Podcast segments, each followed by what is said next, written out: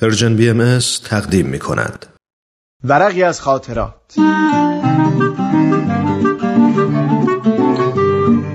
شما می‌تونید بخش های مختلف این برنامه رو در تارنما، شبکه های اجتماعی یا تلگرام Persian BM دنبال بکنید.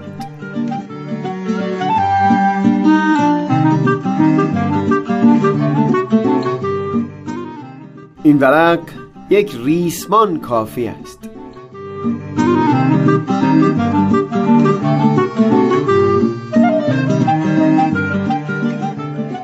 داشتم توی اینستاگرام گشتی می‌زدم یک کلیپ تصویری یا نماهنگ دیدم با عنوان مردم خوشزوق بختیاری در طبیعت زیبای آلمان. در اینجا اینکه خود اون نماهنگ چی بود از صحبت من بیرونه. اما خود همین عنوان برای من بسیار جالب بود. اتفاقا اولین چیزی که برام جالب بود همین بود که چرا اصلا باید همچون عنوانی نظر من رو به خودش جلب بکنه و برام جالب باشه. انگار آدمی همیشه انتظار داره که اهالی شرق در شرق بمونن و اهالی غرب در غرب. آمیختن این دو اونقدر عجیب به نظر من اومده که انگار دوستان محترم بختیاری که اونها رو یک انس خاصی هست با طبیعت نمی‌تونن نصیبی و حزی داشته باشن از طبیعت زیبایی در گوشه دیگری از این گیتی. تجربه خودمون بوده که کافی است به نحوی با ساکنان یک منطقه کشور یا دیانت همدم بشم. همون بس هست تا یک احساس انسی با تمام اون کشور یا منطقه یا طایفه و گروه در دلم حس بکنم.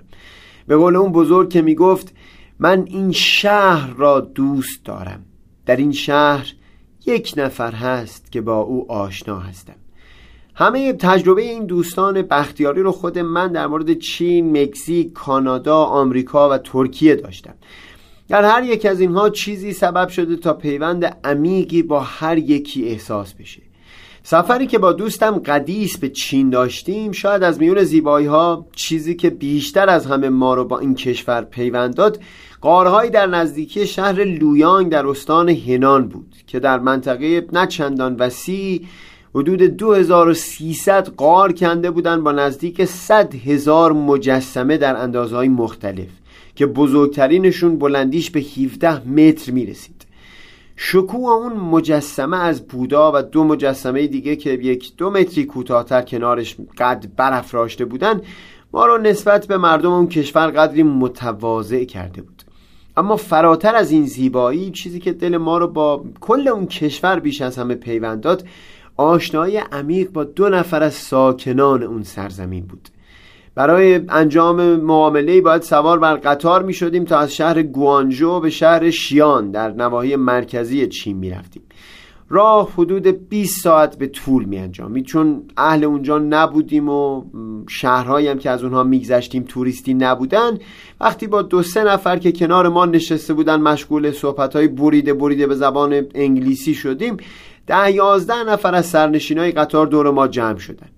کمی که قطار خلوتتر شد دو نفر از اونها حدود 5 6 ساعت با ما هم صحبت شدن.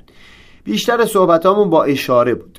نقشه چین رو هم در دست داشتم و اونا به ما نشون دادن که اهل خوتن هستن. اسم یکیشون احمد بود و دیگری اونطور که خودش تلفظ می‌کرد عناصر. که گمان می‌کنم صورت عربیش الناصر بوده باشه. گویا از مسلمانان اویغور بودند شماره تلفنشون رو به ما دادن و اصرار می‌کردن که در خوتن به دیدارشون بریم. و چون می‌دونستن قوانین تبت برای توریستا خیلی دشوار هست به ما می‌گفتن اگر روزی به دیدارشون رفتیم ما رو برای گشت و گذار به سرحدات تبت هم می‌برند. چقدر هم برای من و هم قدیس عجیب بود که با اون که نمی‌تونستیم درست با اونها صحبت کنیم اما یک خلوصی در حالات و رفتارشون موج می‌زد که ما رو ناگزیر می‌کرد اونها رو دوست داشته باشیم. اونا فقط چند کلمه پراکنده عربی و انگلیسی می‌دونستن ما هم که حتی یک کلمه چینی یا اویغوری یا ترکی نمی‌دونستیم.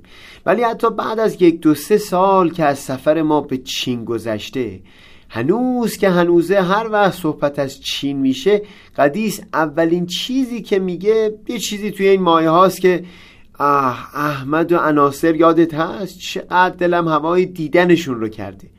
چقدر دوست داشتم می‌تونستم حرفاشون رو بفهمم.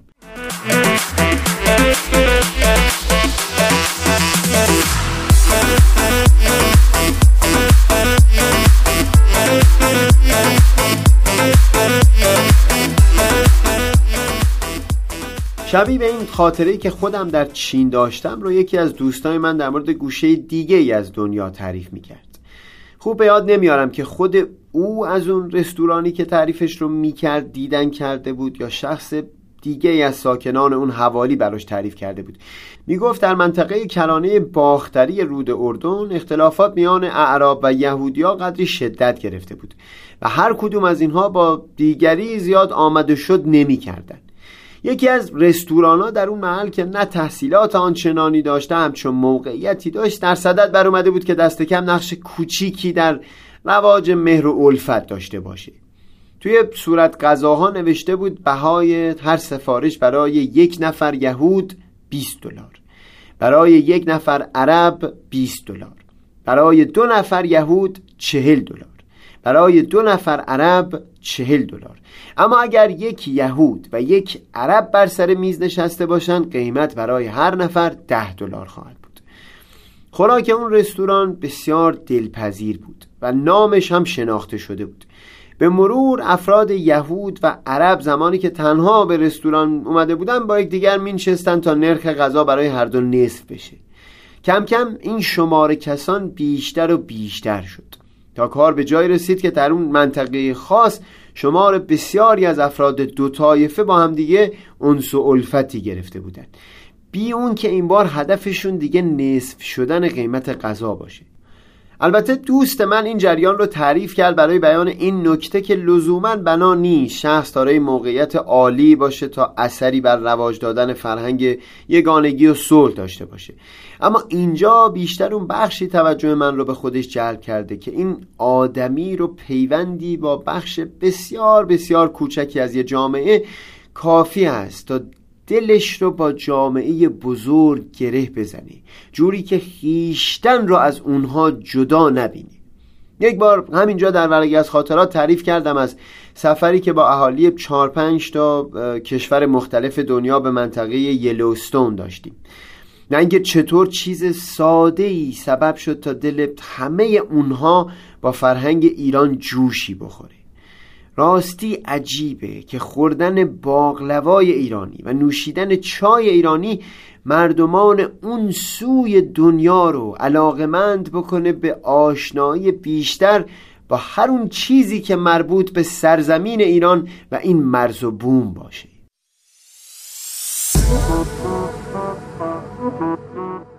سهیل کمالی یک شنبه دوازدهم دیما. دست به دست من بده. قول بده که با منی. اگر تو یار من شوی چنین کنم چنان کنم. پشت به پشت صف به صف سینه به سینه موج موج. دل بدهی به قلب من همین کنم همان کنم.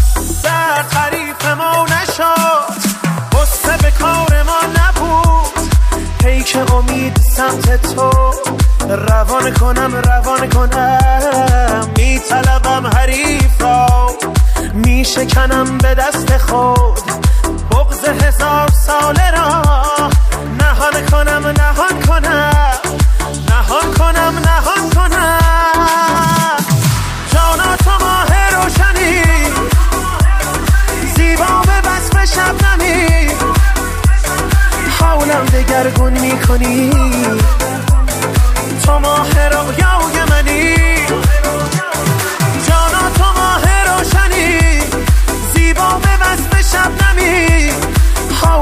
دگرگون می‌کنی؟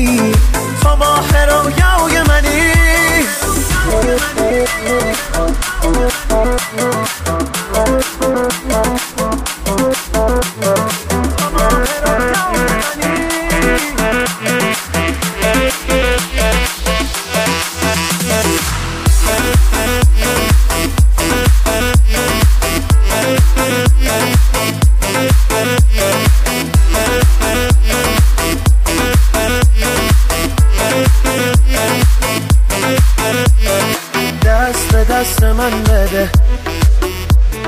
قول بده که با منی اگر تو یار من شوی چنین کنم چنان کنم.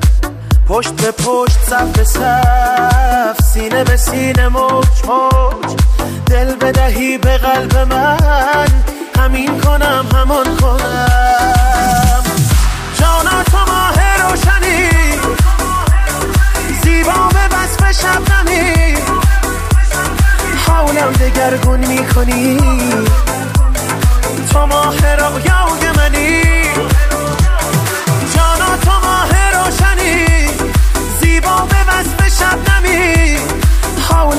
دگرگون می‌کنی؟ تو ماه رویای